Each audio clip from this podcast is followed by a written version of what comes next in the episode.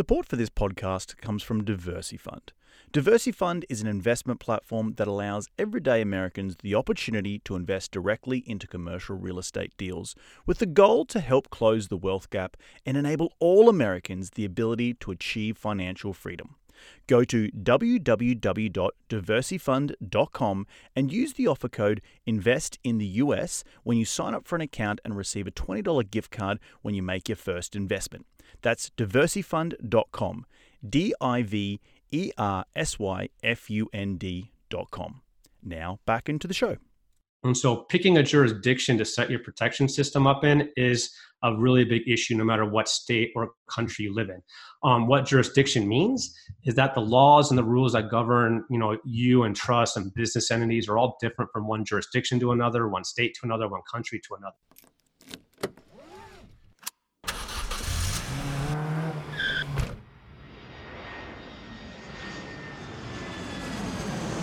Welcome to Investing in the US, a podcast for real estate investors, business owners, and aspiring entrepreneurs looking to break into the US market. Join Reed as he interviews go-getters, risk-takers, and the best in the business about their journey towards financial freedom and the sheer joy of creating something from nothing. G'day, ladies and gentlemen, and welcome to another cracking edition of Investing in the US podcast from Los Angeles. I'm your host, Reed Goossens. Good as always to have you with us on the show.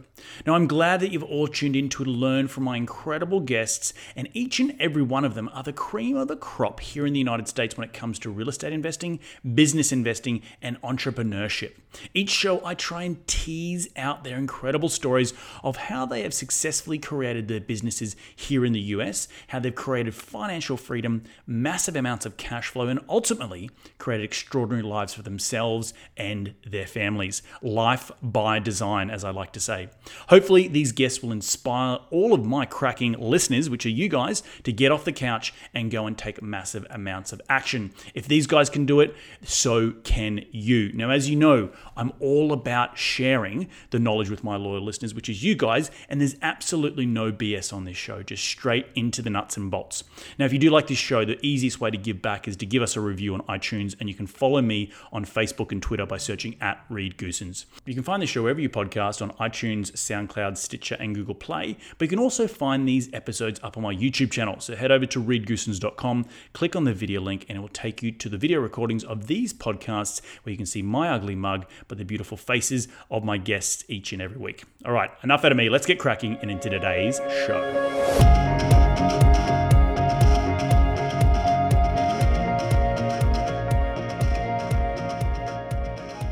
Today on the show, I have the pleasure of speaking with Brian Bradley. Brian is a leading educator and asset protection attorney for high-risk business professionals, entrepreneurs, and real estate investors. Brian's firm focuses on adding value for clients and educating them on what they don't realize they don't know. What Brian does for his clients is act as an advisor and focuses on setting up systems and strategic teams to protect your assets and manage your wealth. The goal is lifestyle preservation, peace of mind, along with better tax planning, risk management, and decreasing your taxable estate. I'm really pumped and excited to have him on the show to share his incredible knowledge and experience. But enough out of me. Let's get him out here. G'day, Brian. Welcome to the show. How you doing today, mate? Doing great. Thanks, Reed, for having me on and putting this podcast together. And this really is a confusing topic, and I know some of your listeners are even international foreigners investing in the U.S., so we even got some good information for them and your U.S.-based listeners on, you know, asset protection. And awesome. I can add some value to them and help them get their way through this maze. Yes, I before we press record here in the green room, we were talking a little bit about the cool things that you're up to, and you know, for those listeners out there wanting to a little bit of a tidbit of what today's show is going to be about, it's going to be all about understanding how to mitigate your risk in terms of tax liability whilst and protecting your assets. And that includes offshore accounts and that sort of the demystifying myths about putting, you know, money offshore and what that means if you're based here in the United States or if you're based internationally. But Brian, before we dive into the nuts and bolts, let's rewind the clock. Let's get a little bit of understanding of who you are and what makes you tick. Tell me how you made your first ever dollar as a kid. Yeah, so I'm originally from Lake Tahoe, and so I made my first dollar just going out and shoveling neighbors' snows and balconies and roofs, and it was just a good way to get a quick $50-$100, you know, for the day, and you know, save up for a snowboard or snowboarding boots or whatever you wanted to go and get. And mate, so to walk me through, you know, your background and going through college and really link the pieces of that early childhood hustle to where you are today and the firm that you've established. Yeah, no problem. So, you know, the entrepreneurial spirit for me was always there. I just like going out and I like spending money as much saving money. And so that was always like, oh, I can go get my snowboard, but I can just keep doing what I'm doing and putting it away. And I played a lot of sports and, you know, that that drive just turned into school, went to Arizona State for my undergrad and kind of had no idea what I wanted to do with my life. And my mom was like, why don't you go take a philosophy class? And like, you really are going to do good in philosophy. And fell in love with logic and reasoning and reading. And my teacher was like, hey, why don't you come follow me for a doctorate in philosophy? And I'm like, well, I can teach at any time. Like, I'd rather go and make money. So let me go to law school and see how that works out first. And went to a small law school because I didn't want to get debt, you know, collect a lot of debt. And so I was able to go to a small school in Santa Barbara, Southern California Institute of Law. I interned during the day at the district attorney's office for 3 years, actually 4 years there. And then did a study abroad for a year in Australia, you know. Oh, wow. Yeah, in Sydney, law and technology, which added the extra year of law for me. Came back and the economy just completely tanked. I came out of law school in 2008. And so I was going to get a job at the district attorney's office as a prosecutor and like, hey, Brian, sorry, you know, like we're on a hiring freeze and the whole state of California is on a hiring freeze. So I kind of had to just pivot from there and take my energy and transition it into civil law. And then the economy trickled into civil firms and all the civil firms were going upside down. And so my entrepreneurial spirit said, I just need to work and I need to get into court. And so I literally went to a bunch of nonprofit organizations. And one of them was Neighborhood Legal Services out of Los Angeles. I'm like, listen, you guys have a lot of clients who need an attorney to represent them and no one has money and no one's taking on these kind of cases. You front the cost, I'll do it for free. And they're like, what? And I'm like, I need experience. I need to get into court. And so for those like 3 years, you know, thank God, you know, my parents were able to help out. And my girlfriend at the time, who's my wife, was a nurse and had a really good, stable career. And she kind of knew what I needed to do. And I had 300 cases, you know, within a couple year span and more litigation and trial work than most 30-year professionals.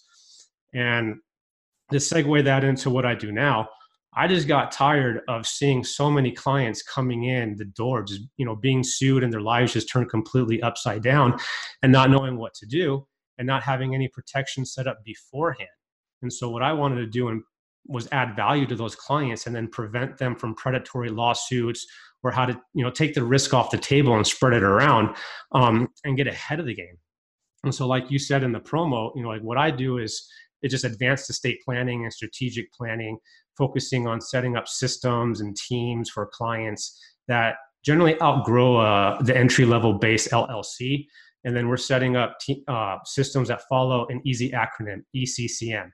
And that stands for effectiveness, control, cost, and maintenance. Those are kind of the four things anybody who's investing and they're looking to set up an asset protection system would be looking for in the system. And so when they're talking to different lawyers or thinking through different structures, you just remember, and we can break that down in more detail a little bit later, but is it effective? You know, what kind of control do I have? What are the costs and what are the maintenance fees on this? Right. Then we just try to throw all this together while keeping in mind our overall goal really for asset protection is just lifestyle preservation. I want to be able to continue living my life how I live it. And I want peace of mind if something did happen that I can sleep well at night. Right. And that's what we do. Awesome. Well, the thing that I took out of that little introduction was you went and worked for free for 3 years. Like you just knocked on the door and said, I know people need my help. Yeah. I need to get exposure. And I think that's really kudos to you for rolling up the sleeves and getting involved and understanding that it's going to lead to a longer term future in this in the law industry, which is now segued into, you know, obviously your own your practice and educating people about the benefits of asset protection. So, so awesome, well done, and good on to your wife for supporting you for those 3 years. Living in Los Angeles is not cheap either. So it's not, and especially in those times. And you know, like we did a little bit of moving around, you know, during that time, just because we're like, okay, we need to get away from the cost. But for what I do, I can do it anywhere. And it was good to branch out. Like, we moved to Michigan, so it was good to branch out and learn different areas of, you know, the jurisdictions and laws there and real estate law.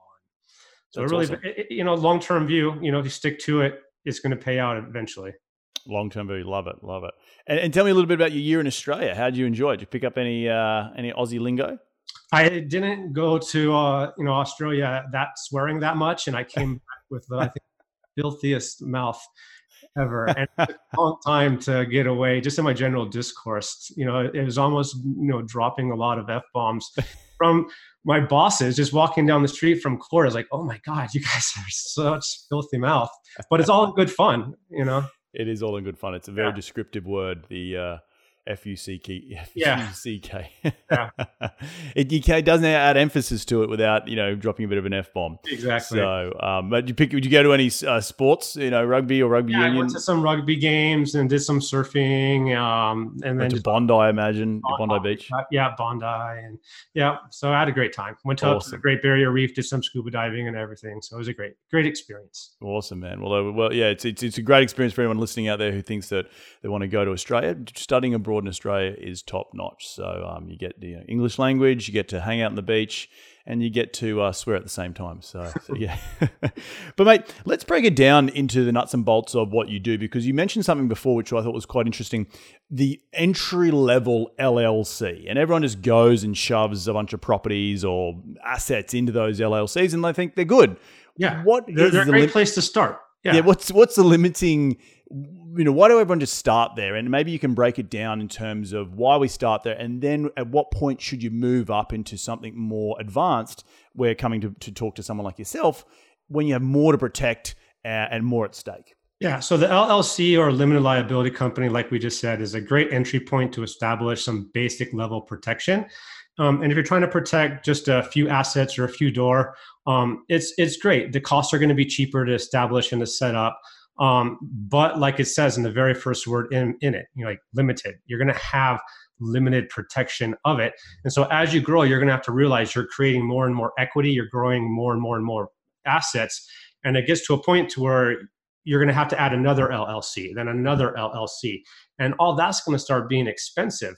And so it makes more sense to streamline once you get to about that, 1.5, 2 million net worth range, you outgrew a traditional LLC. And if you were to put all of your assets, let's say you had 4 or 5 units into one LLC and it got pierced, which is an argument called like piercing the corporate veil. You go into a court, you make an argument of commingling assets, or you're using that LLC as an extension of yourself and not a business. What's going to happen is the court is going to say, hey, this isn't an actual business. It's just an extension of you. We're going to pierce through and get to all that equity and all those assets to pay off a claim. And that's the problem as you start growing and acquiring more wealth is you're opening yourself up for more and more liability and access to those funds. So that we got to start doing more strategic and advanced planning. And I always say there's this thing called full protection or maybe protection. Full protection is kind of using exemptions, which we'll get to later on, because exemptions are legal rights. There's nothing you need to do. As long as it can be recharacterized in an exemption, you're protected.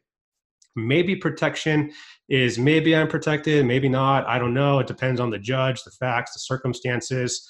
And those kind of fall in with LLCs, series LLCs, and those. Like we don't know what's going to happen. Maybe the veil will be pierced, maybe not. They're a great place to start on cost and maintenance, but that's not going to be your end game if your game is, your end game is to keep growing your portfolio. Got it. It's very. And so what point do we come to where LLCs, we outgrow the LLC? Is there like a typical figure you see, $1 million net worth, $10 million net worth, $100 million net worth? What's that sort of good tipping point? Great question. I generally run with the thumb of, it's going to be California aside, $500,000 or less in an LLC, because then it's going to start opening you up to more exposure and liability if you were to be pierced. I say California aside, because there's no way you can own one property essentially in California under $500,000. So, like that, you would probably say like $1 million, $2 million for a California LLC. And then you got to start either adding another LLC and another LLC. So once you hit that $1.5, $3 million net worth range, you need to start looking into what exemptions work for me. Do I need to go into an asset protection trust, which will be more streamlined, and then I can pick up better tax benefits. This can help then avoid some estate, estate planning, not avoid, but add extra elements of estate planning, jurisdiction selections then on if I have high visibility, I need to then get put into a stronger jurisdiction versus just, a state LLC. So that's kind of that level when you need to start thinking about advanced planning. So roughly $1.5 million to $3 million worth of property, or maybe in that range. You mentioned the word visibility. What do you mean by visibility? Is it online visibility so people can come after you, or does it more mean, did you have another definition for it? I just think the more you own, the more you have, the more visible you are, And so your rent, you own your property, someone's renting it. If they're going to want to sue somebody, well, I'm going to sue my landlord. They must have money. They're on this property. Something happened here. I'm coming after you. Your neighbors will know how much you have. I can research you online and find out how much you're essentially worth or what you own. So that's why we want to create spheres of anonymity and privacy with what you own, which goes into asset protection. So that's really what we mean by visibility is the more you own, the more you have, the more other people are going to know also, which then means the bigger target you're going to have on your back. And you just want to create more realms of separation from you and that personal liability if you ever were that unlucky person to get sued. Got it. And so what's the next step after the LLC? What's the natural progression? Are you jumping straight into, talking with you, Brian, and saying, hey, let's give me the wham, bam, thank you, ma'am, and everything in between, the full bucket of protection? Or is it something more of a stepped or a tiered approach to get to that ultimate, ironclad chest that no one can pierce through? Yeah, that's a great question. I think the first entry level, so you go in a couple different stages. So like the first one, your $1 million net worth or less, you can get it around with one LLC and a land trust. You get up to that $1.5 to $3 million range. You can probably be comfortable dividing up your net worth and your assets into those two LLCs.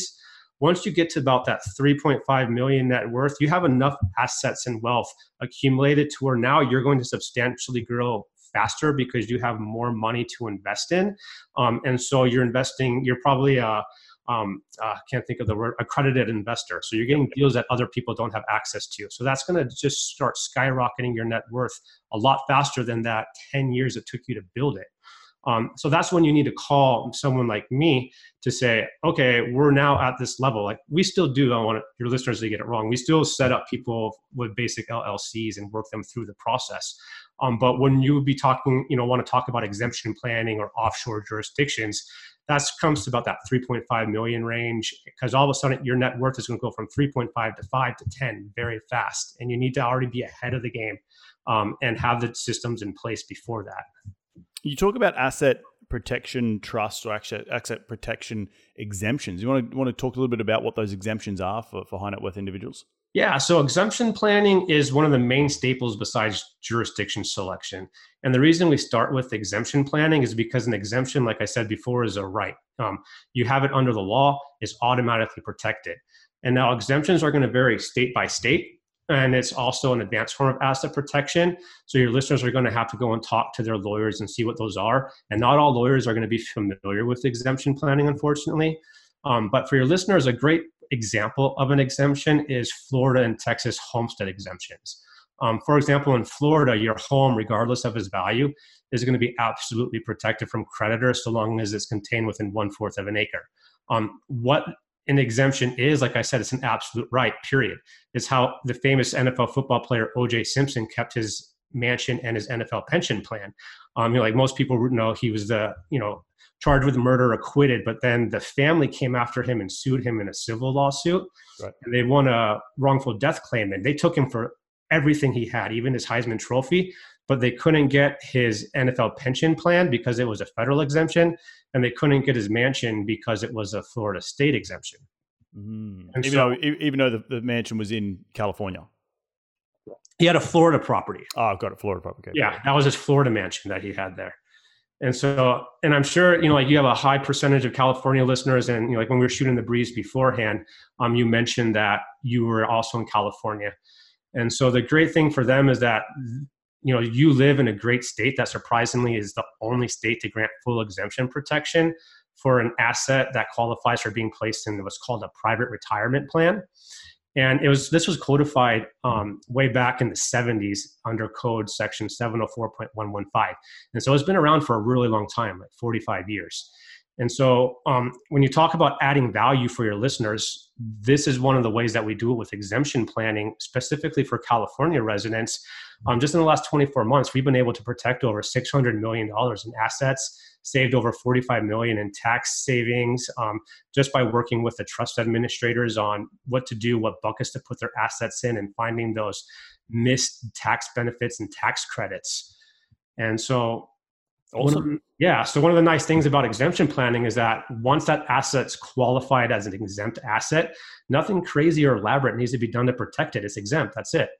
And then because these plans are tax neutral, you can invest in anything you want. Like you can protect a lot of cash, real estate portfolios, life insurance, private equity, ownership in like LLC stocks and your stocks and membership interest. And for those listeners who a lot of cash flowing property and real estate investors, we can make a private retirement plan that creates distributions that meet their lifestyle and need to live off of. Hmm.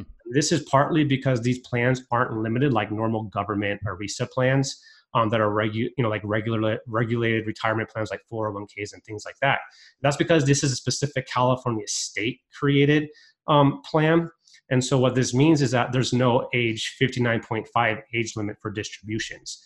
You set your own age based off of statistical metrics, and then the trust administrators do the actuarial statistic funding analysis for it. And the trust administrators are also, like I said, great at finding those missing tax benefits and credits. And the one other really beautiful thing about exemption planning that's mostly overlooked is that you also get to actually protect the future value of your assets. And so a lot of businesses and real estate all have future value. You don't buy a piece of property or real estate now and then sell at the same price 10 years from now. Right. And so we're able to actually protect those future earnings. And so what we're doing is taking this actuarial calculation or this statistic, and then we take that amount and then we fill the gap that you currently have at age, whatever you are, to the determined retirement age that we have. And we take that amount and we fund it into the plan, and it's protected. And so not everybody's going to have that future amount of money sitting in their bank account, but let's say you own a business and that business is growing, or let's say you own some, appreciating real estate. We can then actually go and fund it through those with those funds. And then we just put in and secure it with a promissory note until you sell that asset down the road. Interesting. So who's providing those funds to put in there for the promissory note? What we would do is you go and get, a mortgage or something like that, and then you would put those funds in there, and then it's just secured by the note. And then, yeah. G'day, guys. I want to interrupt today's episode as I'd like to take a moment to thank our wonderful sponsors. Without their continued support, we would not be able to bring you the most cracking real estate investment tips to help you be successful week in, week out. This month, we have partnered with a cracking, innovative peer-to-peer investment platform called DiversyFund. At DiversyFund, their goal is to reduce the wealth gap and enable everyday Americans to achieve financial freedom by investing directly into commercial real estate deals, specifically value-add multifamily. Now, the thing that sets DiversyFund apart from other peer-to-peer investment platforms is that they offer high-quality investment opportunities without the usual cost of entry. You can invest with DiversyFund for as little as $500. That's it. $500. And the best part is that you're investing alongside operators who are the best in the business. So what are you waiting for? Start investing today and get access to deals that historically have only been available to the top 1%. To find out more, head to DiversyFund.com. That's DIVERSYFUND.com, and use offer code INVEST in the US when you sign up for an account and receive a $20 gift card when you make your first investment. That's DiversyFund.com. Now back into the show. So talk to me a little bit about the offshore world. It's a lot of, everyone thinks when you've got your money off in offshore bank accounts, you think you're a crook or you're some sort of Somali pirate or you're a Mexican drug dealer. Who does it and why do they do it? Yeah, why you do it is not every state has great exemptions. And sometimes if you have a great exemption possibility, like in California, not everything's going to qualify to fit into that private retirement exemption. So then let's say you have 10 million net worth and we can only fund 5 million into an exemption. How are we going to protect the rest of this 5 million? You know, this is additional protection, or you don't have that luxury and you just need to protect 10, 50, million, whatever that you have. And so picking a jurisdiction to set your protection system up in is a really big issue, no matter what state or country you live in. What jurisdiction means is that the laws and the rules that govern, you and trusts and business entities are all different from one jurisdiction to another, one state to another, one country to another. And so basically what we're doing, even for your foreign investors, is using creating domestic LL and domestic LLC that would be owned by a special version of what we call a bridge trust. And then for your foreign investors, we wouldn't use a domestic version of this trust. We would just use the domestic version of this trust and leave it out. But for the US-based listeners, we would use our domestic version of this trust. And I'll break down the bridge trust in detail in a minute. But the reason we prefer setting these trusts up offshore in another country like the Cook Islands is just because they offer the best home field court advantage that you can have. And the power of the foreign offshore trust is because they have what's called statutory non-recognition of any jurisdictional, other states or countries' court orders. They're just going to ignore it and tell you to go pound sand. And so what you would have to do is, if you were to be sued in the Cook Islands and start that case all over, is you, the plaintiff or the person that's suing someone, would have to start your case all over from scratch, facing the highest legal standard in the world, the murder standard, which is beyond a reasonable doubt. And then the plaintiff has to front the court cost up front, plus fly in a judge from New Zealand. And right, it's really hard to sue somebody and win in the Cook Islands. Right. The claim isn't amendable, meaning once you file your complaint, that's it. You can't go back and change and amend the complaint, for example, like you can in the U.S. once discovery ends. If you lose, you pay. And so with the burden of proof beyond a reasonable doubt, whoever's attacking you and trying to sue you in the Cook Islands and has the money to actually try to do this, most likely they're going to lose, so they're going to be paying your legal costs. And there's only a 1-year statute of limitations. So by the time they even realize, oh, hey, shoot, I have to go sue this person in the Cook Islands, most likely that statute of limitations is already ran. Got it. And so can I own U.S. real estate and put it in a trust in the Cook Islands? Yes, you can. And so the bridge trust is a grantor trust, and there are two options with this. If you're investor, if you're a foreign investor and you're not based in the US, you'd have to look at where the US taxpayer is going to be. And if there are foreign investors investing funds in the US, then we're not going to use that version of it. We're not going to use a grantor trust. But if they are a US taxpayer, then we're just going to use our standard grantor trust. So it's just a matter of, for your listeners, I know you have foreign and non-foreign listeners. It's just understanding, are you a US taxpayer or are you not? And all asset protection trust, it's a self-settled spendthrift trust. And what this means is that they're self-settled, meaning by you, for yourself, as your own beneficiary.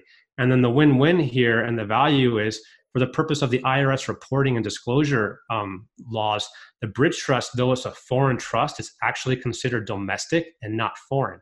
And this is because it's specifically drafted to meet a two-part test under USC Section 7701, called a court test and a control test.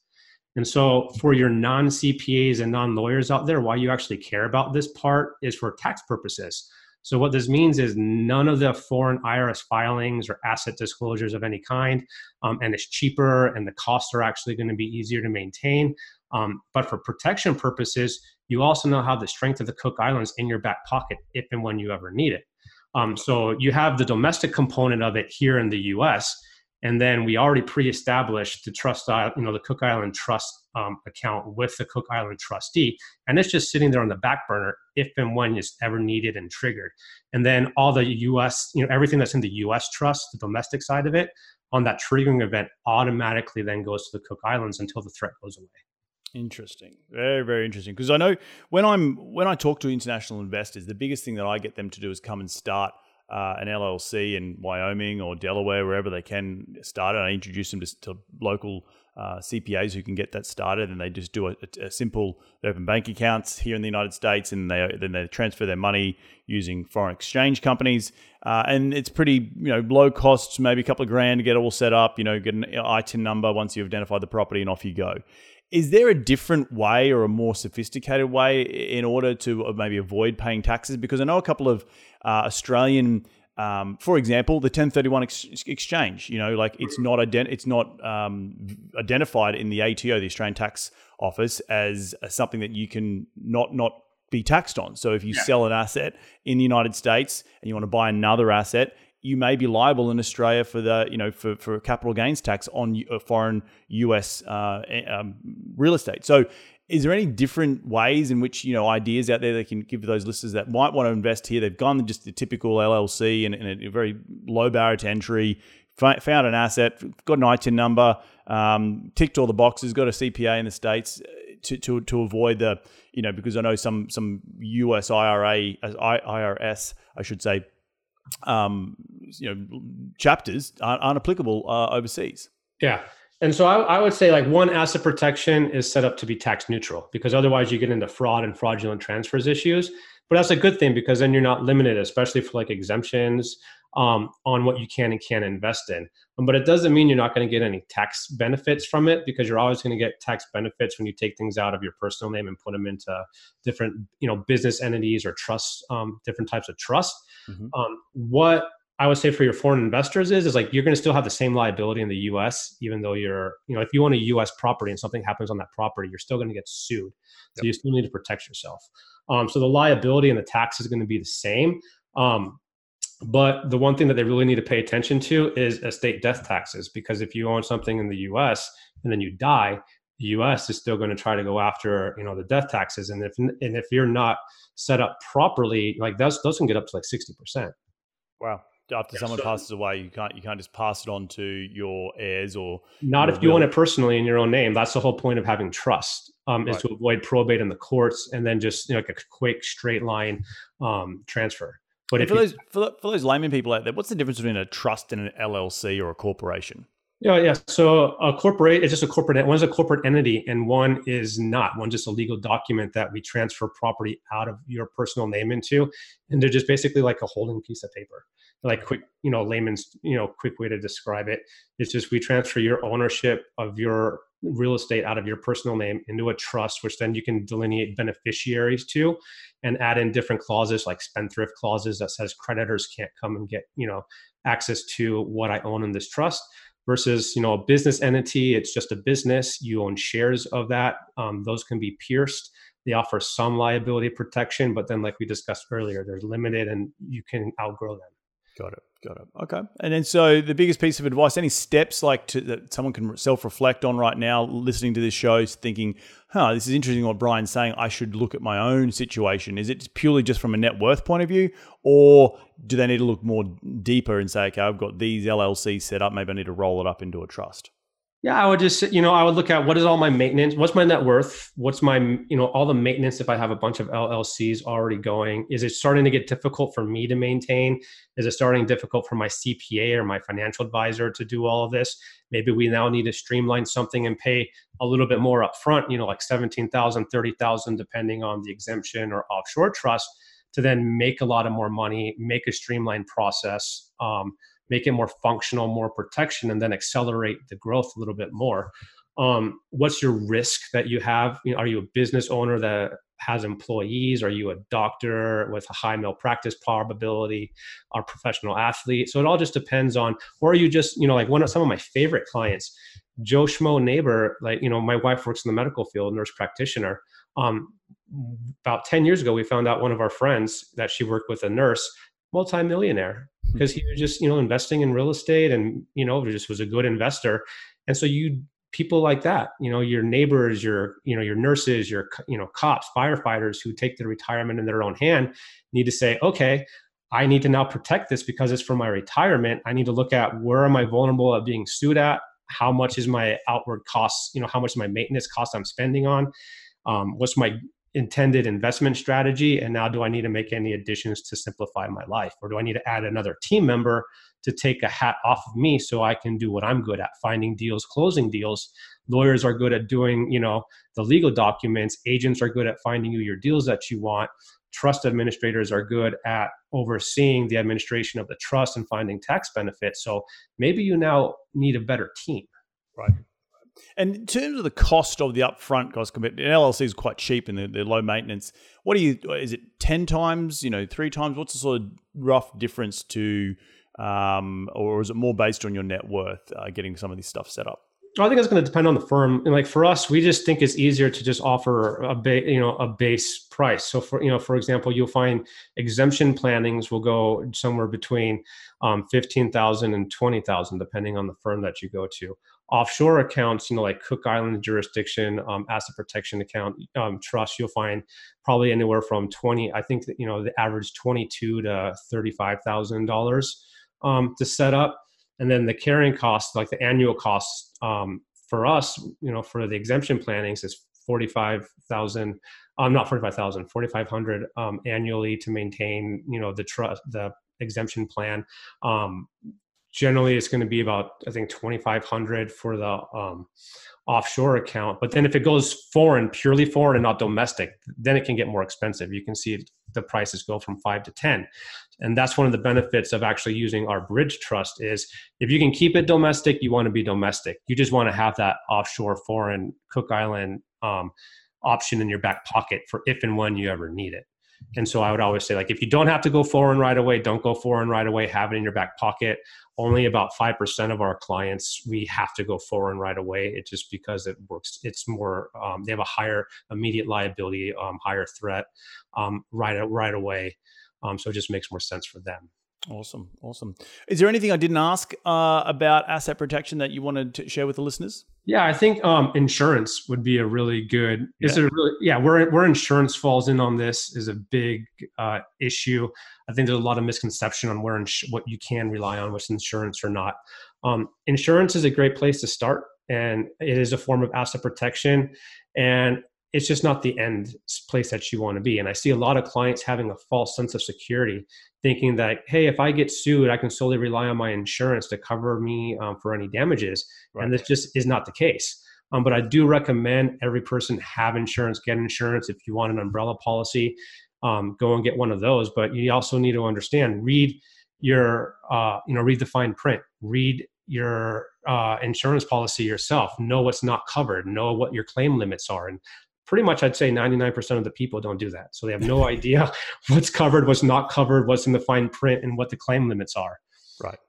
And so when you're advising clients doing the asset protection stuff, on offshore stuff, are you also advising on the insurance side of it as well as a form of asset protection, like you mentioned before? Yeah. If you're owning a U.S. property or a U.S. business or something like that, you're going to need insurance. So we're probably also going to say, do you plan on getting insurance? Where are you with this? If a U.S.-based client comes in, who is your insurance provider or not? We'll review the insurance claim limits and all of that so we know what they're dealing with. And so I always say, a good place to start is actually first understand that, if real estate and business owning is the most heavy litigated area of law there are, especially in the U.S. So there's just too many ways to get sued. So what you need to understand is really, it's not a matter of when, but in what condition you're going to be in to defend yourself if you ever are sued. And then how are you going to get people to negotiating table really fast? And then your listeners also really need to understand that insurance companies don't cover you for fraud, punitive damages, or intentional wrongdoings. They're not going to pay claims that are the direct result of unlawful acts at the end of the day. That's what we're trying to, get to the point of. Right. So what your listeners really need to understand is just the basic concept of insurance defense. And this is that you can be sued. And then from the very first statement or a communication or email that you ever made, those are going to be used against you in court. And judges are going to look at those and say, well, these are statements. Statements are intentional acts. So now these are all going to be considered intentional acts. And what your insurance provider is going to say now is that, well, we're not going to cover you in a case where you potentially did some intentional wrongdoing. Mm-hmm. And then they're going to say, if you don't agree with us, why don't you go and sue us also? And they're going to try to create legal separation from you. And that's going to be through these intentional acts and wrongdoing arguments. And so that's how the game is played when it comes to insurance. You need to have it. I'm an advocate for it. You just need to know its limitations, its place, and that it's not good enough. You need something additional, and that's asset protection. Got it. So the combination of insurance and asset protection combined with some of these trusts, maybe domestic and offshore, is a way in which you can protect, along with the exemptions, I must add, because you also got to understand the exemption side of it and to see what you're eligible for. right? So anything else that that listeners can take away from this chat today with you about asset protection? Yeah, you got. You need to be proactive. Don't think that you can set this stuff up after you're being sued or when something wrong has happened, because the judges will look at this and say, no, we're going to analyze this through fraudulent conveyance. So you need to set these up when there is nothing going wrong. You know, like when everything's nice and peaceful and calm. But unfortunately, that's counterintuitive to human nature. Most people are like, oh my God, I'm getting sued now. How do I not pay somebody? Or they wait till the worst case scenario. There's generally things that we can do with clients in those stages, and we can protect some of the assets, and there's ways we go about doing it. I would just say the best case scenario, come and talk to us or talk to your asset protection attorney, find one when you don't need one. Then the judges and the courts are going to say, this is acceptable and we like this. Right, right. Awesome stuff, man. Well, I think it's extremely knowledgeable, all the information you brought to the table today. But also one of the big things is that you've got to have the right team members on board in order to be protected in the right way, because some people just don't understand that. And that's okay. That's why they go and hire someone like yourself to ensure that they've got the right team members.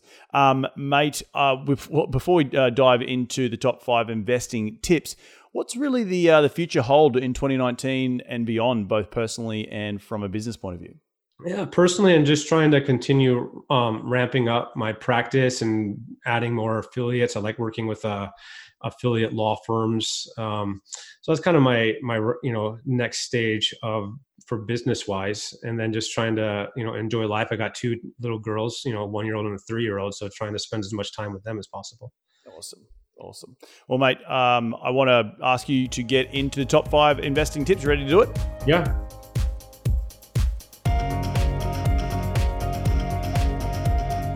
Mate, what is the daily habit you practice to keep on track towards your goals?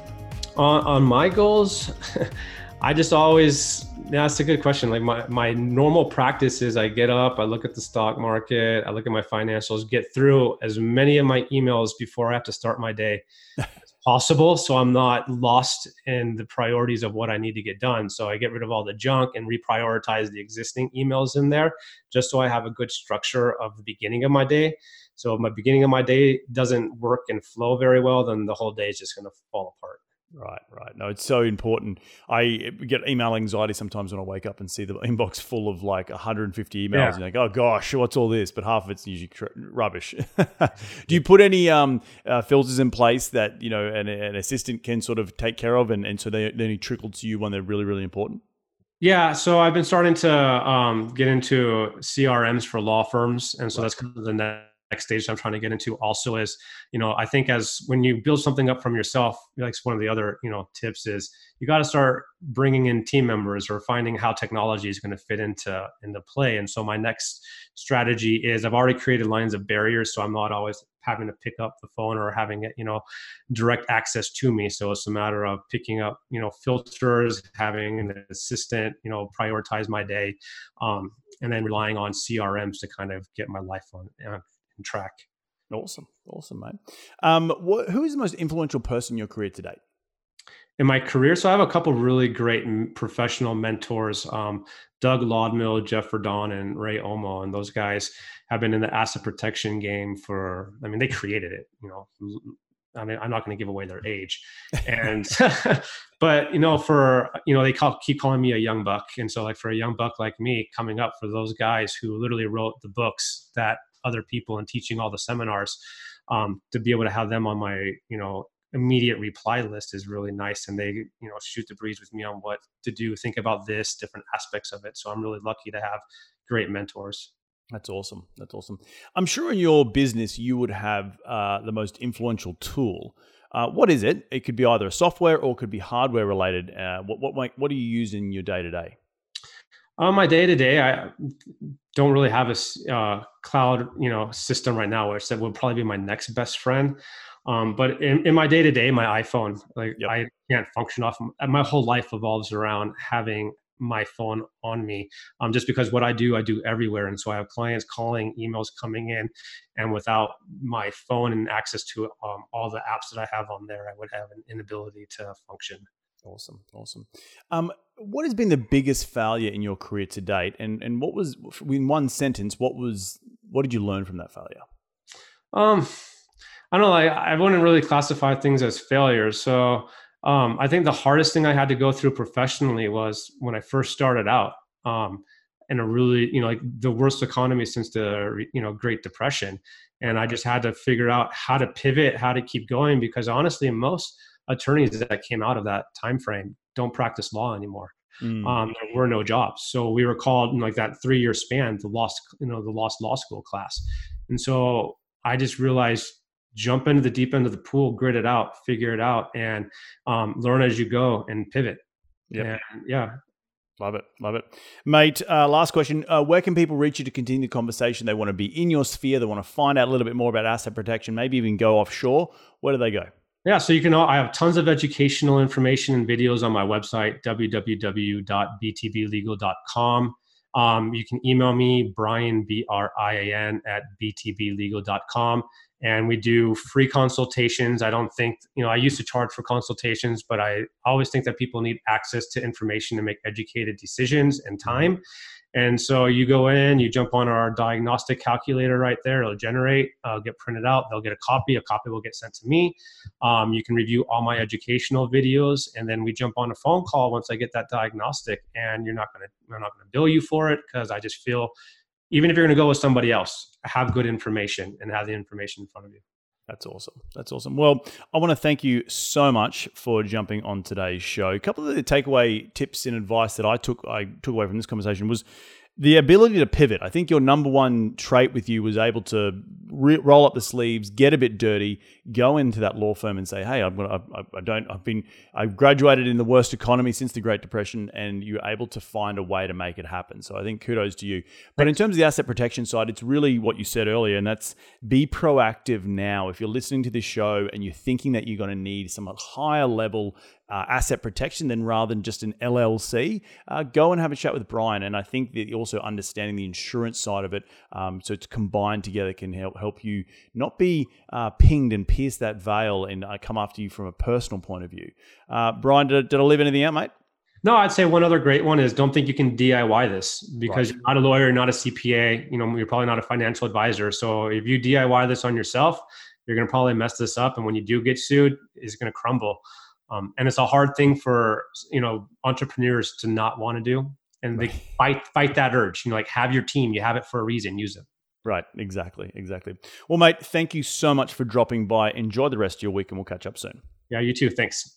Well, there you have it, another cracking episode jam-packed with some incredible advice where Brian has given about asset protection. Please make sure you head over to his website to check out all the awesome informational videos and to do that little test, because I'm sure a lot of people listening to this show will be very surprised once they do that little test to see how much asset protection they probably need right now today. I want to thank you all again for taking some time out of your day to tune in to continue to grow your financial IQ, because that's what we're all about here on this show.